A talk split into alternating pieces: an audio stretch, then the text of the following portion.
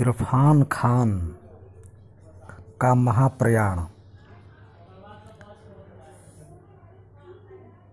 Hindi film जगत का एक अनमोल सितारा। हमारे बीच नहीं रहा। असमय उसकी मौत ने पूरे देश को और दुनिया के उनके शुभचिंतकों, प्रशंसकों को झकझोर दिया। उनकी प्रतिभा बहुआयामी थी। हॉलीवुड और बॉलीवुड। दोनों जगह कई कीर्तिमान इरफान खान ने स्थापित किए। साहित्यिक पृष्ठभूमि पर अभिनीत उनकी फ़िल्म मैकबेथ हेमलेट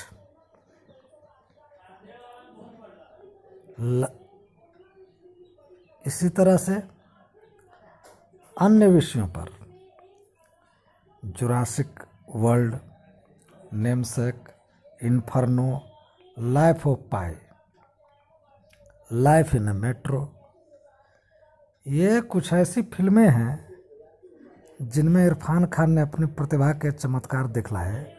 और मज़ेदार बात यह है कि हर फ़िल्म में एक अलग रूप में इरफान खान दर्शकों के सामने रूबरू हुए। लगता था कि कोई मदारी रोज नए नए करतब दिखला रहा है। रोड टू लद्दाख उनकी लघु फ़िल्म थी। जिसकी काफ़ी सराहना हुई। इसके अलावे, सलाम बॉम्बे से अपने फिल्मी करियर की शुरुआत करने वाले इरफान पठान इरफान खान ने। कम समय में, चाणक्य चंद्रकांता जैसे धारावाहिक, दूरदर्शन धारावाहिक में भी अपनी अभिनय प्रतिभा की छाप छोड़ी। इसके अलावे, ये साली ज़िंदगी मकबूल, हासिल, पीकू, मदारी, हैदर, तलवार। अनगिनत फ़िल्में, एक से बढ़कर एक फ़िल्में, और एक से बढ़कर एक अभिनय।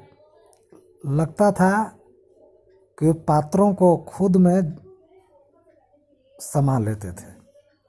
जब भी उनकी कोई फ़िल्म आई दर्शकों ने उस फ़िल्म के पात्र के हिसाब से ही उनको समझा।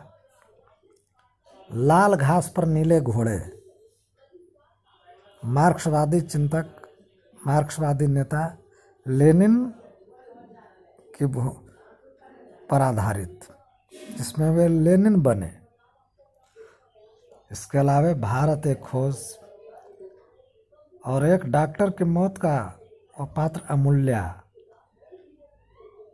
अमर पात्र हो गया।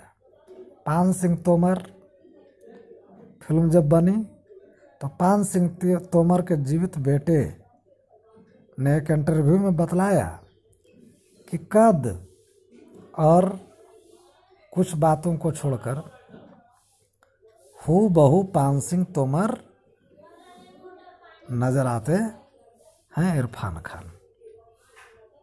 ऐसे महान कलाकार ने मृत्यु के समय भी अपनी कलाकारी दिखला दी।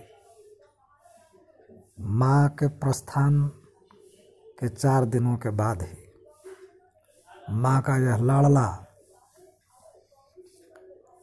संसार के फिल्मी प्रशंसकों का चहेता इमरान खान हमारे बीच से चला गया है।